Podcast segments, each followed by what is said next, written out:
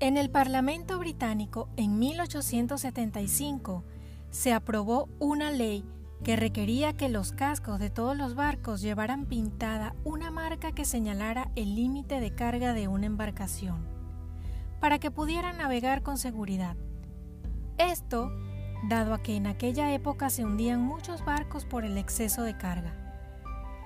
Desde entonces, a los buques les suben toneladas y toneladas y toneladas de carga, y cuando ya están muy pesados, esta marca indica el hasta ahí de esa embarcación y a su vez les permite tener una flotabilidad de reserva, lo cual les da certeza a las compañías de que estos barcos pueden navegar sin peligro, sobre todo durante una tormenta.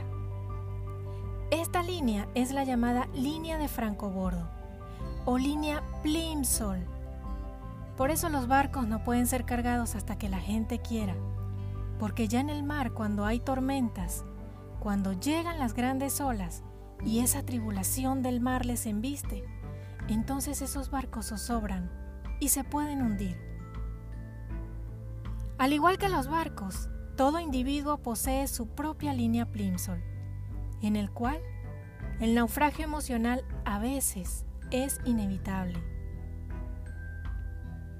Hay algunos libros que han hecho semejanza a esta ley británica, explicando que nuestro Creador no permitirá que se impongan en nuestro camino cargas superiores a las que no podamos resistir, ya que Él conoce muy bien dónde está nuestra línea Plimsoll y no subirá a nuestros hombros más de lo que no podamos llevar.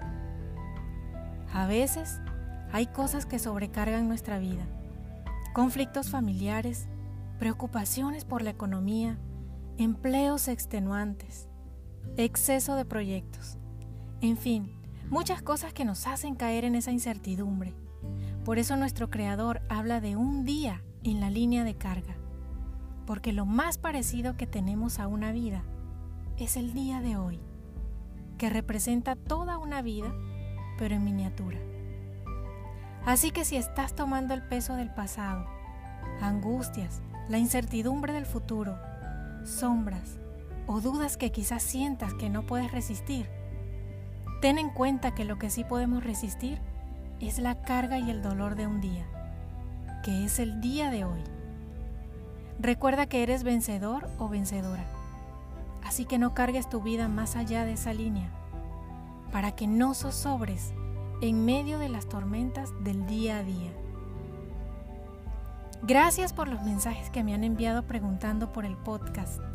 Gracias por haberme esperado a que yo también bajara la carga excedente de mi barco y que ahora me permite retomar este espacio. Feliz inicio de semana. Nos escuchamos mañana con un nuevo episodio de Finanzas.